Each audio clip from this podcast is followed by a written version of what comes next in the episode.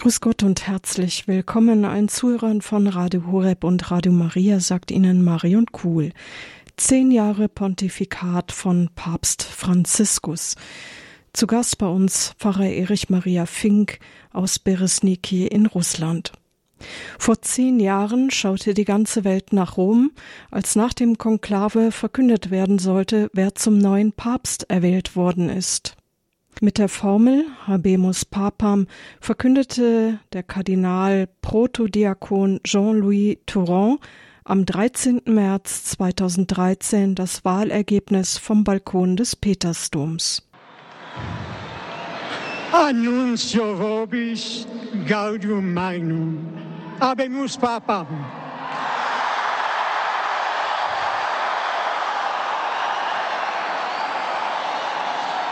eminentissimum ac reverendissimum dominum dominum Georgium Marium sancte Romani Ecclesiae Cardinalem Bergoglio qui sibi nomen imposuit Franciscum. Kardinal Bergoglio aus Argentinien. Der 76 Jahre alte Erzbischof von Buenos Aires wird das Oberhaupt der katholischen Kirche. Der erste Jesuit und Südamerikaner im Papstamt, der sich den Namen Franziskus gibt.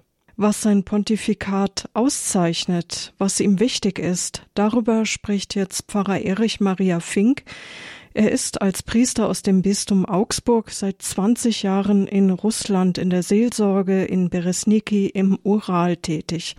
Er ist der Herausgeber und Chefredakteur der Zeitschrift Kirche heute und er ist besonders mit Papst Franziskus verbunden. Sie hören nun den Vortrag von Pfarrer Erich Maria Fink zum Thema Zehn Jahre Pontifikat von Papst Franziskus. Liebe Hörerinnen und Hörer, heute werden es zehn Jahre, dass Papst Franziskus im Amt ist. Gerne gehe ich auf die Schwerpunkte ein, die dieser Papst aus Argentinien in seinem Petrusdienst bisher gesetzt hat. Doch zuvor möchte ich in einem ersten Schritt auf dem Hintergrund meiner persönlichen Erfahrung eine grundsätzliche Vorbemerkung machen. Ich bin groß geworden unter Papst Paul VI. und habe die nachkonziliare Erneuerung miterlebt. Das Schicksal dieses Papstes war es, zwischen dem traditionell ausgerichteten Flügel der Kirche und der liberalen Bewegung regelrecht aufgerieben zu werden. Inzwischen ist er heilig gesprochen, und ich halte ihn für einen großen Heiligen, den ich sehr verehre. Aber während seiner Amtszeit konnte er es fast niemandem recht machen. Hinter der Liturgiereform, die er mit großer Weisheit und Kraftanstrengung umgesetzt hat, vermuteten Konservative ständig ein Machwerk der Freimaurerei. Nur ein Beispiel. Die neuen Gebete zur Gabenbereitung, so hieß es, seien der Beweis dafür, dass die Kirche den Opfercharakter der heiligen Messe aufgegeben habe. Auf der anderen Seite war es beispielsweise die Veröffentlichung der Enzyklika Humane Vitae. Mit diesem Lehrschreiben stieß Paul VI. einen Großteil der Kirche vor den Kopf, eigentlich alle, die vom konziliaren Aufbruch träumten auch ganze Bischofskonferenzen. Er wurde mit Spott übersät und nur noch der Pillenpapst genannt. Ähnlich wurden seine apostolischen Schreiben, zum Beispiel über den Zölibat, einfach für veraltet und überholt erklärt. Die meisten Theologen an den Universitäten kümmerten sich überhaupt nicht mehr um das kirchliche Lehramt, so dass Paul VI. davon sprach, der Rauch Satans sei in die Kirche eingedrungen.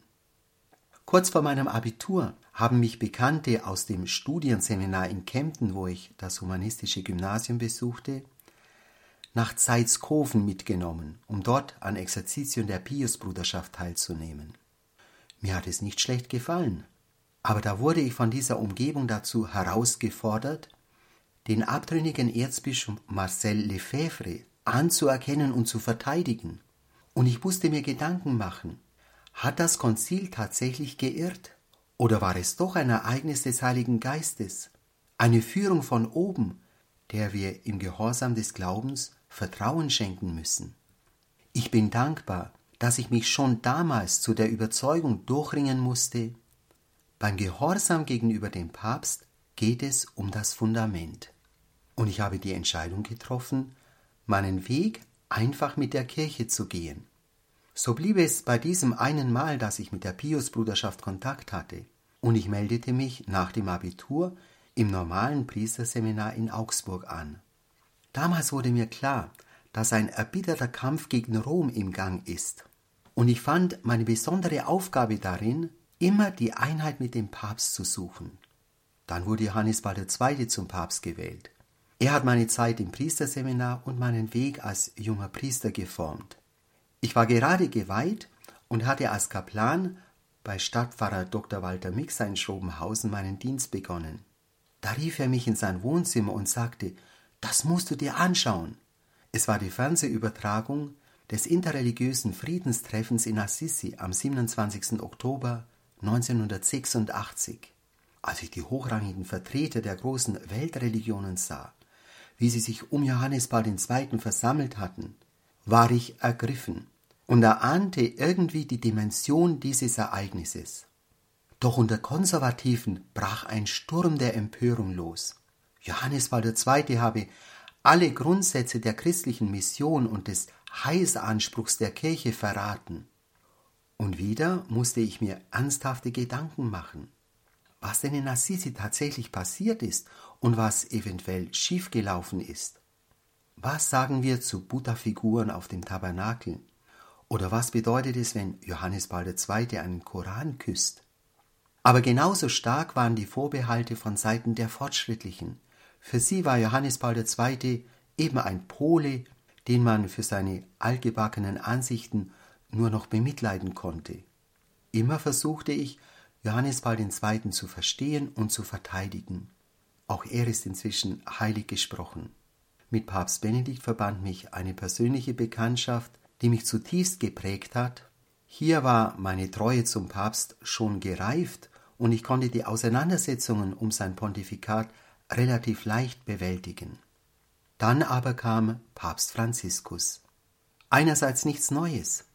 Von links und rechts wird er immer wieder abgelehnt. Andererseits aber erreicht, ich möchte sagen, die Hetze gegen den Papst eine neue Dimension. Was ich nun unter dem derzeitigen Pontifikat erlebe, stellt all das, was ich unter den Vorgängern mitbekommen habe, irgendwie in den Schatten. Der ganze Weg der Kirche ist von Spannungen gekennzeichnet. Aber wie Konservative und Progressive das Vertrauen in diesen Papst verloren haben, ist vielleicht in der ganzen Kirchengeschichte einzigartig.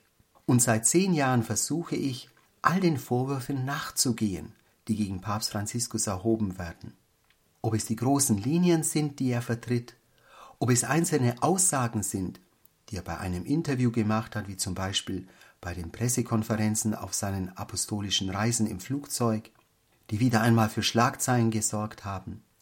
Wenn ich dann die gesamten Texte im Zusammenhang gelesen habe, bin ich noch immer zu dem Ergebnis gekommen, ich kann verstehen, was der Papst sagen will, und ich kann es annehmen. Ich habe sehr viele Ansprachen von Papst Franziskus gelesen und seine Lehrschreiben studiert. Ich halte alle diese Dokumente für einen sensationellen Schatz der Kirche.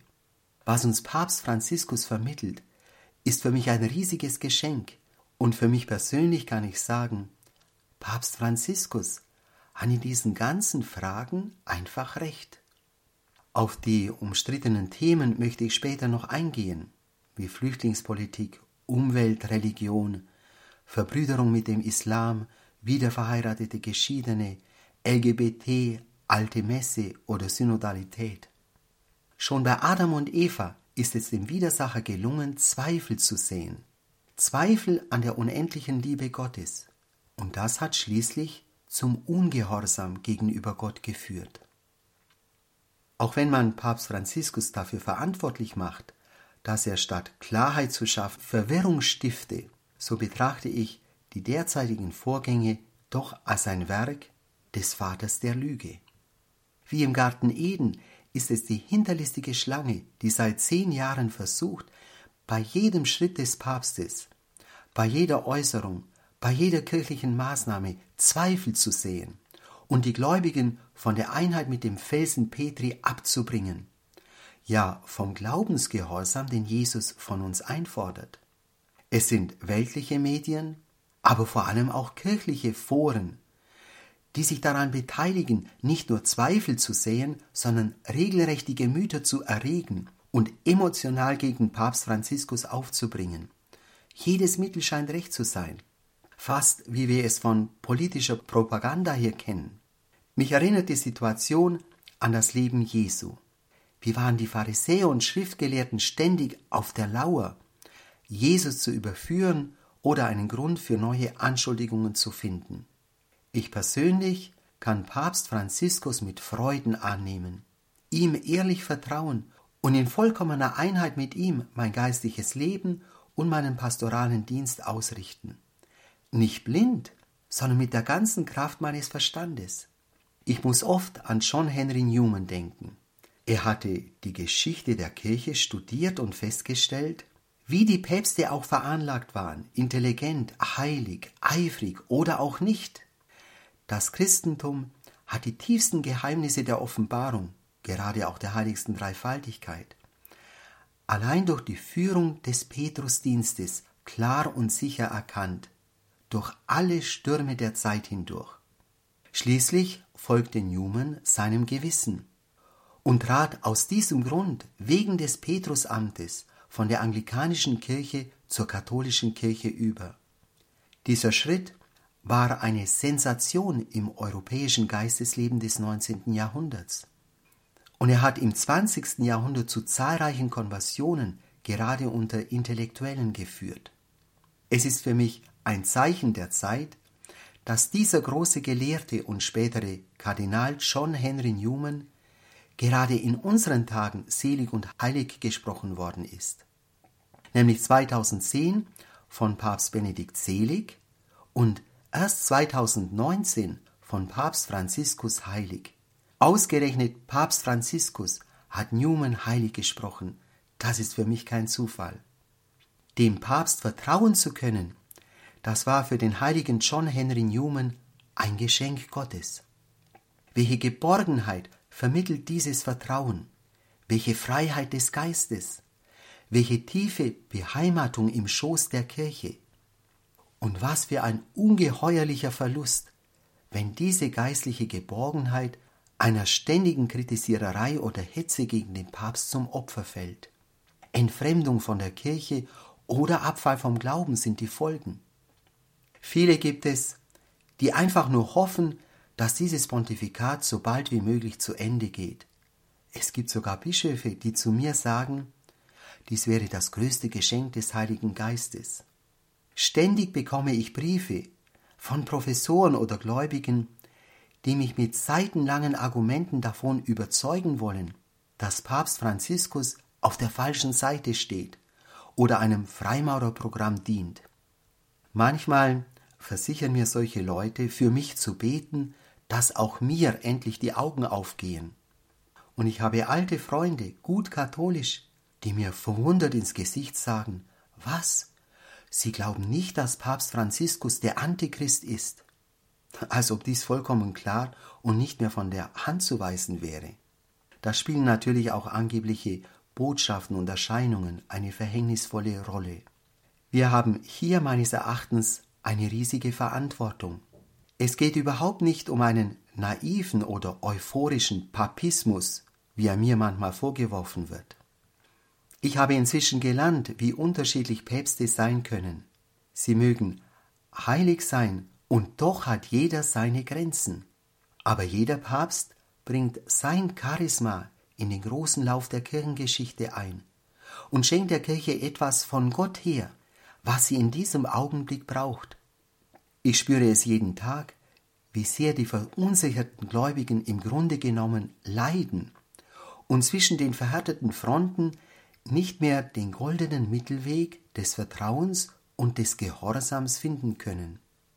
Letztlich geht es um den Glauben an die Verheißung Jesu an Petrus und seine Nachfolger. Auf diesen Felsen werde ich meine Kirche bauen, und die Pforten der Hölle werden sie nicht überwältigen. Dir gebe ich die Schlüssel des Himmelreiches. Was du auf Erden binden wirst, das wird auch im Himmel gebunden sein. Und was du auf Erden lösen wirst, das wird auch im Himmel gelöst sein.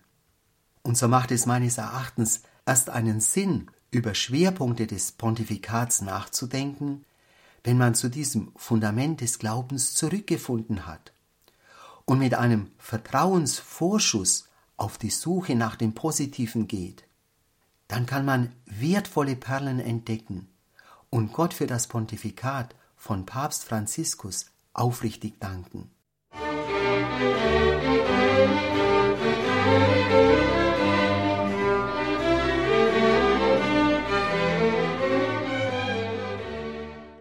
Für alle, die später eingeschaltet haben, Sie hören hier bei Radio Horeb und Radio Maria die Sendung Spiritualität.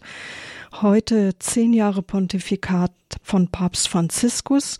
Sie hören einen Vortrag von Pfarrer Erich Maria Fink aus Beresniki in Russland. Liebe Hörerinnen und Hörer, zehn Jahre Pontifikat von Papst Franziskus. In einem zweiten Schritt möchte ich zunächst zurückschauen, auch in die Zeit vor seiner Wahl. Das scheint mir für das Verstehen dieses Pontifikats sehr hilfreich zu sein. Ein Pontifikat beginnt ja mit der Annahme der Wahl zum Papst, nicht erst mit der Amtseinführung. Die Wahl war eben am 13. März 2013.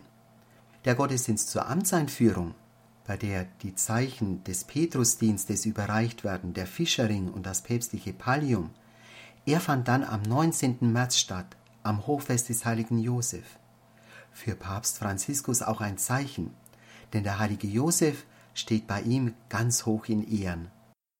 Das Konklave hatte sich am 12. März versammelt und am nächsten Tag im fünften Wahlgang mit der notwendigen Zweidrittelmehrheit diesen Erzbischof von Buenos Aires gewählt, Kardinal Jorge Mario Bergoglio. Und er hat trotz seines hohen Alters und seiner angeschlagenen Gesundheit die Wahl angenommen. Er war immerhin schon 76 Jahre alt, also in einem Alter, in dem er als Erzbischof bereits ein Jahr zuvor den Rücktritt einreichen musste. Papst Benedikt hatte das Gesuch allerdings noch nicht angenommen. Die Kirche war auf ein neues Konklave gar nicht vorbereitet. Wie ein Blitz vom Himmel war am 11. Februar die Ankündigung von Benedikt XVI. gekommen, dass er zurücktreten wolle und zum 28. Februar auf das Amt des Papstes verzichte. Die Wahl von Bergoglio aber kam nicht ganz überraschend. Man hatte sofort in diese Richtung spekuliert.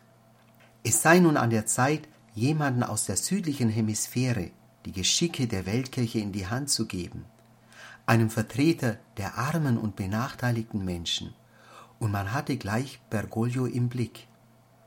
Denn er war kein Unbekannter. Seit dem Jahr 2005 hatte er die argentinische Bischofskonferenz geleitet und immer wieder war er auch auf der Ebene des CELAM aktiv, das ist der Rat aller Bischöfe von Lateinamerika und der Karibik.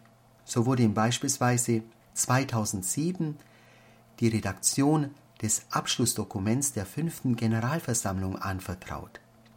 Es ging vor allem um die Ungleichheit zwischen arm und reich, Bergoglio nannte sie eine himmelschreiende Sünde. Und ohne Furcht vor der staatlichen Macht trat er öffentlich gegen Korruption, Menschenhandel, Zwangsprostitution oder die gleichgeschlechtliche Ehe auf. Er war bekannt als ein Hirte, der nicht nur Worte macht, sondern sich ganz konkret für Menschen am Rand der Gesellschaft einsetzt. Ständig tauchte er in den Slums auf, auch als Erzbischof besuchte er oft unangemeldet die dortigen Pfarreien. Die Papstwahl traf Bergoglio aber noch in einem ganz anderen Zusammenhang an einem entscheidenden Punkt seines Lebensweges. Und das ist wohl auch der Grund, warum er als Papst sein Heimatland noch nie besucht hat. Es hätte in den letzten zehn Jahren gute Gelegenheiten gegeben. Wir müssen ein wenig zurückschauen.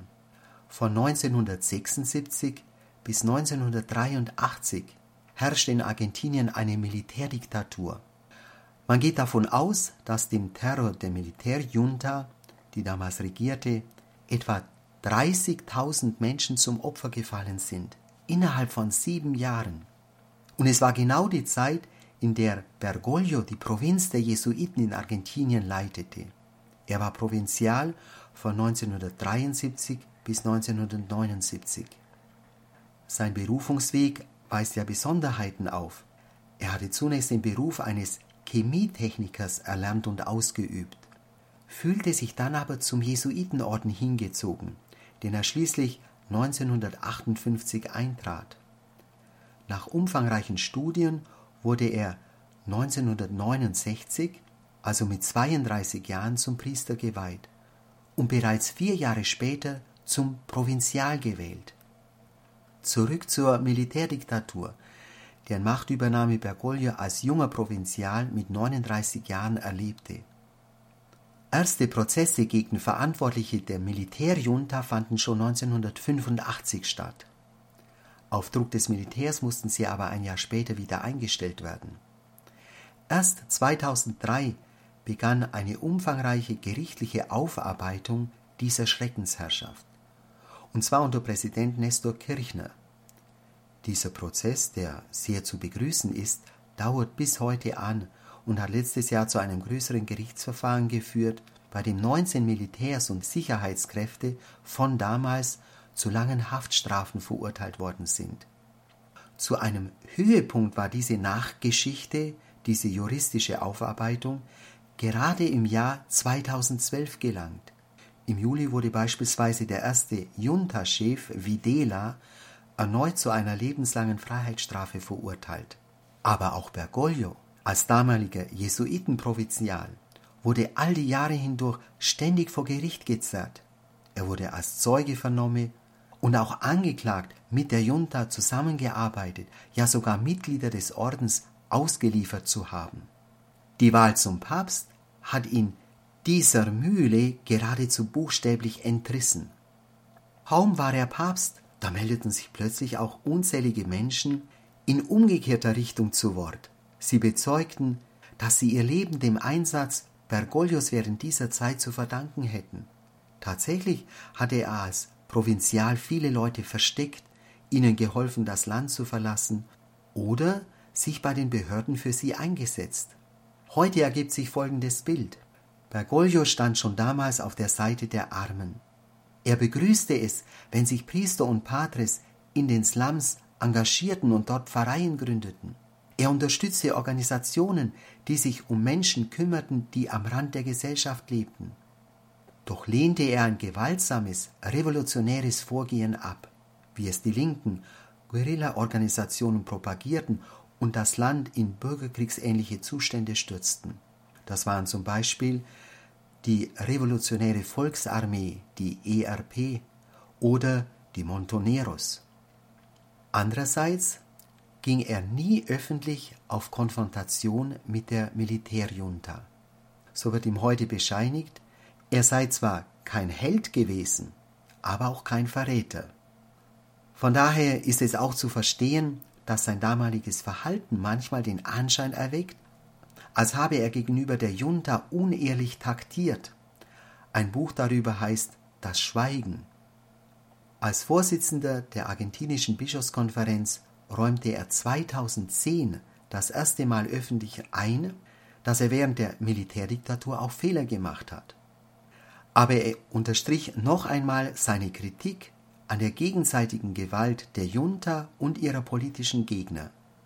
Man ist ein wenig an Papst Pius XII. erinnert, dem die Zurückhaltung in der Verurteilung des Hitlerregimes bis heute zum Vorwurf gemacht wird. Auch die aktuellen Versuche, gegen Benedikt XVI.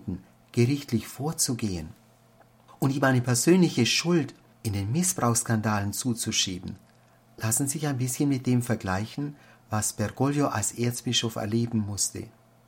Doch während er nun als Papst Franziskus mehr oder weniger in Ruhe gelassen wird, haben die juristischen Attacken gegen Benedikt ja erst nach seinem Amtsverzicht in seinem hohen Alter begonnen. Und ich denke, man sollte nicht in das Horn der Bergoglio-Gegner blasen und ihm seine Vergangenheit als Versagen vorhalten. Man würde Papst Franziskus Unrecht tun und seinem damaligen Bemühen nicht gerecht werden.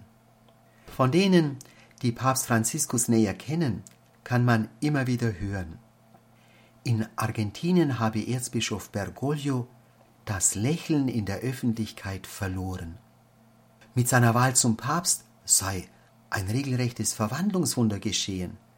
Er habe sein Lächeln wiedererlangt und es sei zu einer Grundlage für seinen Dienst als oberster Hirte der Kirche geworden. Wenn jemand zum Papst gewählt wird, muss er sich sehr schnell entscheiden und sich einen Namen geben. Als Josef Ratzinger Papst wurde und sich den Namen Benedikt gab, war ich zunächst überrascht. Ich dachte längere Zeit nach und versuchte diese Entscheidung einzuordnen. Mir kamen seine zahlreichen Äußerungen zum Thema Europa in den Sinn und ich war überzeugt, er möchte an das Erbe des heiligen Benedikt anknüpfen, des großen Mönchsvaters, der das Wertefundament für die christliche Kultur Europas gelegt hat. Später hat Benedikt XVI. selbst betont, dass er sich auch in den Spuren Papst Benedikts XV. sieht, der während des Ersten Weltkriegs als Friedenspapst gewirkt hat. Als sich Bergoglio den Namen Franziskus gab, war es irgendwie anders. Die ganze Welt hat sofort verstanden, dass dieser Name ein Signal sein möchte, ein Programm. Dabei war dieser Name gar nicht die erste Wahl von Bergoglio. Zunächst dachte er daran, sich Johannes der 24. zu nennen, denn er wollte sich ganz in der Linie der Konzilsidee von Johannes den 23. stellen. Doch da habe ihm Claudio Kardinal Umis nach der Wahl ans Herz gelegt, vergiss die Armen nicht. Man muss wissen, dass Umis aus Brasilien stammt und Mitglied des Franziskanerordens war, zuerst Bischof von Sao Paulo und dann Kardinalpräfekt der Kleruskongregation. Letztes Jahr ist er verstorben. Vergiss die Armen nicht. Als Bergoglio dieses Wort aus dem Mund des südamerikanischen Kardinals und Franziskaners hörte, war ihm klar, er wird sich Franziskus nennen. Bereits am 16. März, drei Tage nach der Wahl, erklärte er in einer Audienz für Medienvertreter, Franziskus sei für ihn der Mann erstens der Armut, zweitens des Friedens und drittens der Schöpfung. Der Mann, der die Schöpfung liebt und bewahrt. Und Franziskus fügte hinzu, das Verhältnis der Menschen zur Schöpfung sei nicht sehr gut. Und er wählte damals eine Formulierung, die auf der ganzen Welt bekannt geworden ist. Er sagte, er wolle eine arme Kirche für die Armen. Die Kirche müsse materielle Zurückhaltung üben und mehr Hilfe für Bedürftige leisten. Diese Erklärung seines Namens war eine klare Ansage. Und wer hätte gedacht, dass Papst Franziskus dieses Programm so zielstrebig in die Tat umsetzen würde? Wenn wir auf zehn Jahre Pontifikat zurückblicken, müssen wir anerkennen, Papst Franziskus hat diese Ziele unnachgiebig verfolgt. Er ist seinem Programm treu geblieben und hat es in vielen Punkten sehr erfolgreich umgesetzt.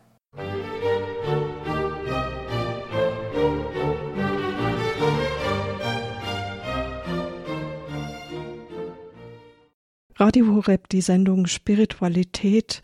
Sie hören einen Vortrag von Pfarrer Erich Maria Fink, Herausgeber der Zeitschrift Kirche heute von Beresniki in Russland, zum Thema Zehn Jahre Pontifikat von Papst Franziskus.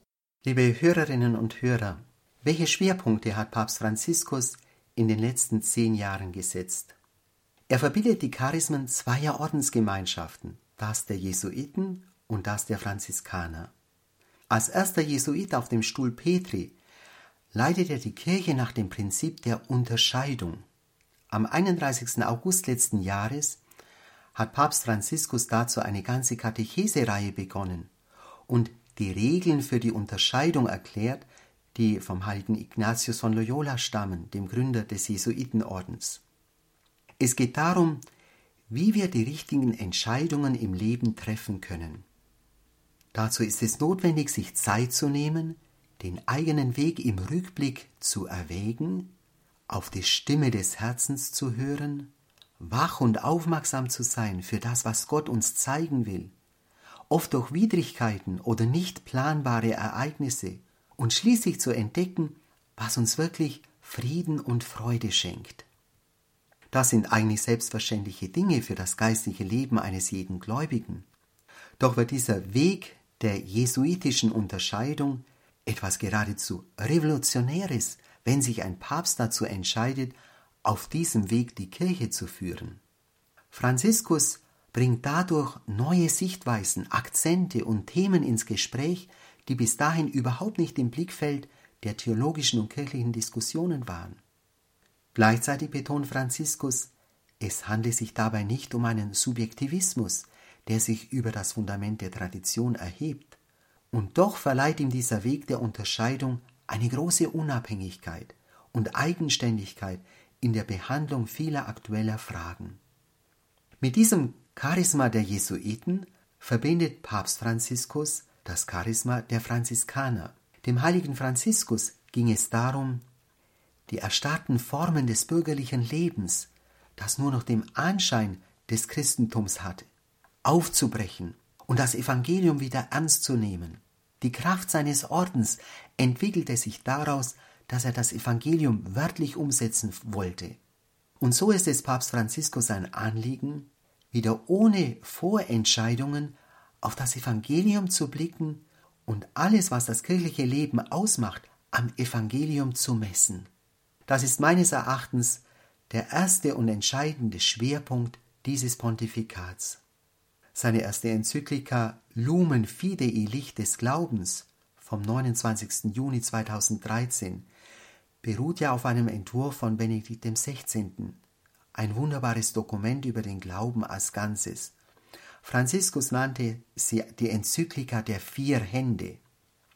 Aber das erste Dokument, das ganz von ihm stammte, genuin franziskanisch war, das war das apostolische Schreiben Evangelii Gaudium, Freude des Evangeliums vom 24. November 2013. Es ist sein Regierungsprogramm, die Grundlage seines Pontifikats und eine leuchtende Frucht dieser Verbindung von franziskanischer Orientierung am wahren Evangelium und der Antwort auf die Fragen der heutigen Zeit auf dem Weg der ignatianischen Unterscheidung. Ein ganz neuer Stil kirchlicher Dokumente, voller Leben und Frische, wie das klare Wasser aus einer unberührten Quelle. Und Franziskus scheut sich überhaupt nicht, das Wort Mission wieder in den Mund zu nehmen, ja in den Mittelpunkt allen kirchlichen Handelns zu stellen. Man hat ja nach dem Konzil Mission irgendwie zum Tabu erklärt, als ob man die Gewissensfreiheit des anderen nicht achte und einen unbotmäßigen Einfluss auf andere Menschen ausübte. Natürlich auch auf dem Hintergrund geschichtlicher Verbrechen im Namen der Mission. Aber ein Mann aus Südamerika konnte diese Mitte des Evangeliums wieder auf den Leuchter stellen, ohne auf die Bezeichnung Evangelisierung ausweichen zu müssen. Und in diesem Licht sind viele andere Dokumente erschienen, wie zum Beispiel die Instruktion der Kleruskongregation mit dem Titel Die pastorale Umkehr der Pfarrgemeinde im Dienst an der missionarischen Sendung der Kirche vom 20. Juli 2020. Oder der Brief vom Papst Franziskus an das pilgernde Volk Gottes in Deutschland vom 29. Juni 2019. Eine Ermahnung, die Mission und Evangelisierung zur Hauptaufgabe des synodalen Wegs zu machen. Ebenfalls diesen Geist atmet das nachsynodale apostolische Schreiben zur Sonderversammlung der Bischöfe Amazoniens an das Volk Gottes und an alle Menschen guten Willens vom 2. Februar 2020 und ganz besonders das apostolische Schreiben über den Ruf zur Heiligkeit in der Welt von heute Gaudete et exultate, freut euch und jubelt vom 19. März 2018. In all diesen Dokumenten geht es um ein evangeliumsgemäßes Leben des Einzelnen wie der ganzen Kirche um eine radikale Entscheidung für die Ideale der frohen Botschaft, die es allen zu verkünden gilt. Gleich zu Beginn seines Pontifikats stellte Papst Franziskus klar, er möchte keine neue Lehre verkünden, keine lehrmäßigen Entscheidungen treffen oder antasten. Alles sei von seinen Vorgängern und vom Konzil bereits gesagt. Ihm gehe es um die Umsetzung im Leben der Kirche und der ganzen Menschheit. Und so erinnert eigentlich die ganze Verkündigung dieses Pontifikats an eine geistliche Schule, an Exerzitien und Einkehrtage. Seine Verkündigung ist ein riesiges Bouquet von Blumen, eine schöner nach der anderen. Denn Franziskus will motivieren, anspornen, in Bewegung bringen. Und den Motor sieht er in der Freude. Immer wieder taucht dieses Wort bereits im Titel auf, wie zum Beispiel in seiner programmatischen Schrift Evangelii Gaudium, die Freude des Evangeliums. Ein anderes Beispiel ist das nachsynodale Schreiben Amoris Laetitia, die Freude der Liebe, über die Liebe in der Familie vom 19. März 2016. Johannes Paul II. hat unendlich viel über die eheliche Liebe geschrieben. Aber dieses Dokument übertrifft alles, was es bisher in der Kirche über die eheliche Liebe und über die Liebe in der Familie gab, an Konkretheit, an Tiefe, an Schönheit. Das Dokument ist eine solche Fülle an wichtigen Impulsen, dass es einer Tragödie gleichkommt, wegen der berühmten Fußnote verworfen zu werden. Auch in diesem Zusammenhang unterstrich Papst Franziskus, dass er die Lehre der Kirche nicht antasten möchte, aber dass er im Rahmen der bisherigen Verkündigung Spielräume für Menschen sieht, die Sakramente zu empfangen, für Menschen, die in nicht völlig geordneten Verhältnissen leben, diese aber nicht von sich aus allein in Ordnung bringen können. Wer genau hinsieht, erkennt, dass die Kirche damit nicht einfach eine Tür zur Übertretung der Gebote geöffnet hat, sondern einfach nur den Menschen gerecht werden will. Papst Franziskus hat haarscharf herausgearbeitet, was die Voraussetzungen sind. Er hat sich die Mühe gemacht, im Sinn Jesu zu handeln. Ich betrachte es als ein großes Geschenk an die Kirche. Warum kann man seine Weisung nicht im Gehorsam annehmen? Was du auf Erden lösen wirst, wird auch im Himmel gelöst sein. Hier von einem Dammbruch zu sprechen, die Fußnote als moraltheologische Atombombe zu bezeichnen, halte ich für eine völlige Fehleinschätzung und einen durch und durch getrübten Blick auf das Evangelium und die Sendung der Kirche. Ich kann verstehen, warum der Papst nicht auf die Dubia der vier Kardinäle geantwortet hat, aber erst nachdem ich die Dubia studiert hatte. Es war für mich eine Offenbarung und Enttäuschung zugleich. Ich hätte nie gedacht, dass diese Kardinäle, die ich persönlich kannte, die mir alle am Herzen lagen und liegen, eine solche Abhandlung unterschreiben konnten. Auch in diesem Punkt stehe ich voll und ganz hinter Papst Franziskus. Und ich bin überzeugt, dass es ein künftiger Papst nicht korrigieren oder zurücknehmen wird, wie es von vielen Konservativen gefordert wird. Was den Schwerpunkt Umwelt betrifft, so ist es das gewaltige Verdienst des Papstes, dass er dieses Thema im Licht Gottes und der Offenbarung aufarbeitet.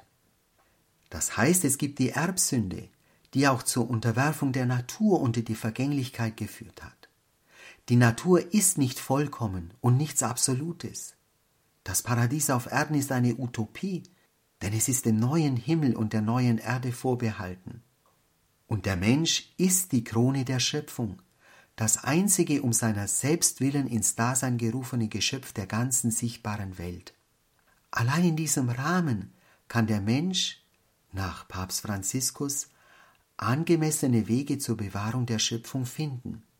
Wer die Forderungen der Umweltaktivisten sieht, ob es sich um die großen Denkfabriken handelt, Fridays for Future oder die letzte Generation, alle haben die Tendenz, sich letztlich gegen den Menschen zu wenden.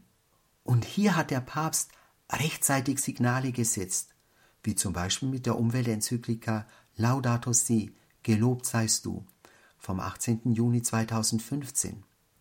Es sei ja gar nicht sicher, dass der Klimawandel durch den Menschen verursacht wird.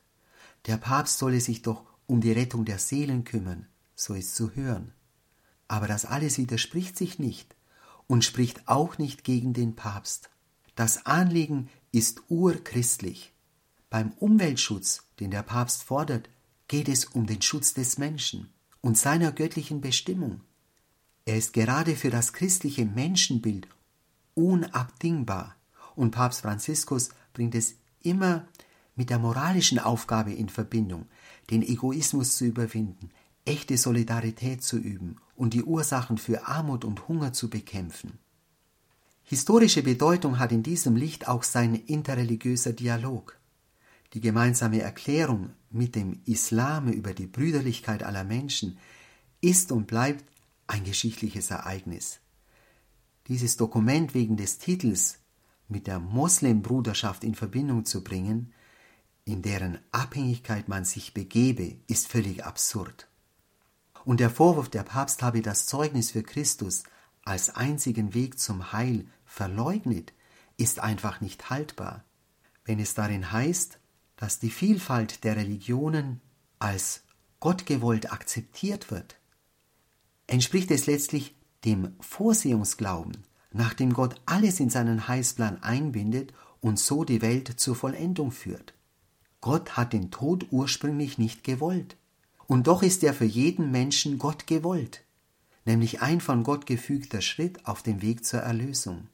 Das Anliegen des Papstes ist es, wie es schon Johannes Paul II. zum Ausdruck gebracht hat, der ganzen Welt ein Zeugnis zu geben, dass die Religionen kein Hindernis zum Weltfrieden sind, sondern im Gegenteil eine unentbehrliche Hilfe. Dazu aber müssen die Religionen verstehen, dass alle Menschen Brüder und Schwestern sind, weil sie das Leben von dem einen Gott empfangen haben. Und darin sieht Papst Franziskus seine Mission. Nur gemeinsam könne die ganze Menschheitsfamilie die großen Probleme lösen, wie das Flüchtlingsproblem, Pandemien oder die Gefahr eines Atomkriegs. Die Reise nach Japan mit den deutlichen Aussagen über die Haltung der Kirche zu Atomwaffen wird in diesem Rahmen ebenfalls in die Geschichte eingehen. Als Kardinal Ratzinger Papst wurde, machte man ihm den Vorschlag, nach Lampedusa zu reisen, die italienische Flüchtlingsinsel. Er willigte nicht ein. Franziskus machte sich bereits am 8. Juli 2013 auf den Weg zu diesem Flüchtlingslager, kritisierte die internationale Politik und ermutigte die Helfer, die sich um Flüchtlinge kümmern. Auch diese Geste der Solidarität und die ständigen Appelle, das Mittelmeer nicht zum größten Friedhof der Welt werden zu lassen, werden in die Geschichte eingehen und einen Schmuck der Kirche bilden. Franziskus will nicht politische Lösungen ersetzen oder Asylvorgaben machen, sondern zum Handeln anregen und die Bekämpfung der Ursachen endlich auf die Tagesordnung der reichen Länder zu setzen jedem Menschen die Hand reichen und ihn spüren lassen, dass er von Gott angenommen ist. Das sieht der Papst als Aufgabe der Kirche. An dem Phänomen LGBT oder der gleichgeschlechtlichen Partnerschaften kommt die Kirche auf Dauer nicht vorbei. Das hat Franziskus in seiner Weitsichtigkeit erkannt. Eindeutig bezeichnet er das Ausleben der Homosexualität als Sünde aber er fordert weder eine staatliche Bestrafung noch eine Verweigerung, diesen Lebensgemeinschaften einen gesetzlichen Schutz zu gewähren. Als einzige Möglichkeit, die Betroffenen mit Gott zu versöhnen, sieht er in der ausgestreckten Hand und im mitfühlenden Herzen der Kirche. Der Schwerpunkt der Synodalität der Kirche ist ein Herzensanliegen des Papstes. Franziskus möchte ein Instrumentarium entwickeln, wie die Gläubigen weltweit in die Verantwortung des Missionsauftrags der Kirche hineingenommen werden können. Dazu müssen sie gehört werden und die Möglichkeit bekommen, das kirchliche Leben mitzugestalten. Anders hat nach seiner Ansicht die Kirche keine Zukunft. Anders könne auch das Petrusamt in seiner Verantwortung für alle Christen nicht ausgeübt werden. Und damit zeigt er eine weitreichende ökumenische Perspektive auf. Bei diesem Prozess, die Kirche vor Verwirrung und Erosion zu bewahren, verlangt viel Kraft. Aber Papst Franziskus ist überzeugt, dass diese Investition notwendig ist und dieses Wagnis eingegangen werden muss. In der Zukunft wird sich dieser Ansatz erweisen müssen. Natürlich war auch die Geschichte mit der Pachamama-Figur auf der Amazonas-Synode ein Versuch, den indigenen Völkern die Hand entgegenzustrecken. Ich habe für die Leute, die daran Anstoß genommen haben, großes Verständnis. Denn wenn in Bezug auf Götzenfiguren Unklarheit besteht, kann die Kirche nicht experimentieren. Was die alte Messe betrifft, die Verfechter sprechen von der klassischen Liturgie, so frage ich mich auch, wie der Papst am besten vorgehen sollte.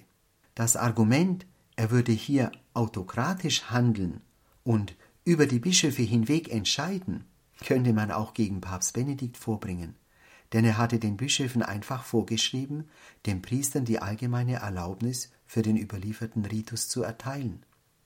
Papst Franziskus argumentiert mit dem Zweiten Vatikanischen Konzil und stellt fest, dass die allermeisten Anhänger der alten Messe früher oder später zu einer ablehnenden Haltung gegenüber dem Konzil selbst gelangt seien.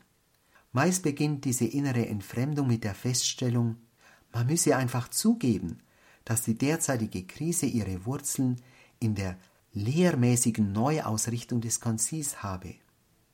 Mein Rat ist, dass sich jeder, der für die alte Messe kämpft, ehrlich fragt, ob er noch in der Einheit mit der Kirche steht und das Konzil wirklich als Geschenk des Heiligen Geistes annehmen kann. Denn in diesem Sinn müssen wir dem Papst auch in diesem Punkt recht geben.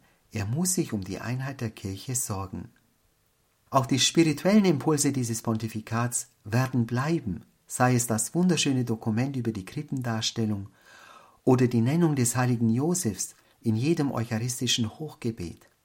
Besonders aber ist es die marianische Haltung von Papst Franziskus. Von Anfang an hat er sein Pontifikat der Gottesmutter anvertraut und dies durch einen Besuch des Gnadenbilds in Santa Maria Maggiore zum Ausdruck gebracht. Dorthin pilgert er vor jeder Auslandsreise. Bei der Gottesmutter bedankt er sich regelmäßig. Die Weihe Russlands und der Ukraine an das unbefleckte Herz Mariens wird in die Geschichte eingehen. Besonders aber sind es auch die lehramtlichen Äußerungen über die Gottesmutter, wie er beispielsweise die Frau der Offenbarung des Johannes eindeutig auf die Gottesmutter und ihren mütterlichen Dienst durch die ganze Geschichte hindurch bezieht. Als Kardinal hatte sich Bergoglio dreimal vergeblich darum bemüht, dass sein Lieblingszitat von Isaac von Steller aus dem 12. Jahrhundert in ein offizielles kirchliches Dokument aufgenommen wird. Es lautet, was im Besonderen von der Gottesmutter gesagt werden kann, gilt im Allgemeinen für die Kirche und im Einzelnen für jede gläubige Seele. Er musste Papst werden, um es dann in Evangelii Gaudium als mariologische Grundlage zu präsentieren. Medjugorje hat er in das Leben der Kirche eingebunden, da die Früchte nicht zu übersehen seien. Nur mit Maria könne die Kirche ihre Mütterlichkeit leben. Die Evangelisierung zu einer Revolution der Zärtlichkeit werden lassen, wahre Barmherzigkeit üben, an die Peripherien hinausgehen und eine Kirche der Armen für die Armen werden.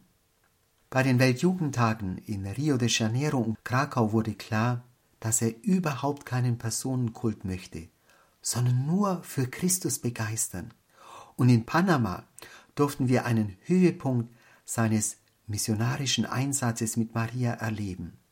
Papst Franziskus versteckt seine Gebrechen nicht, im Rollstuhl zeigt er unverkrampft und öffentlich die Einschränkungen des Alters. Möge es ihm vergönnt sein, auch den kommenden Weltjugendtag in Lissabon, Portugal Fatima, mit dem Feuer seines marianischen Herzens zu entzünden.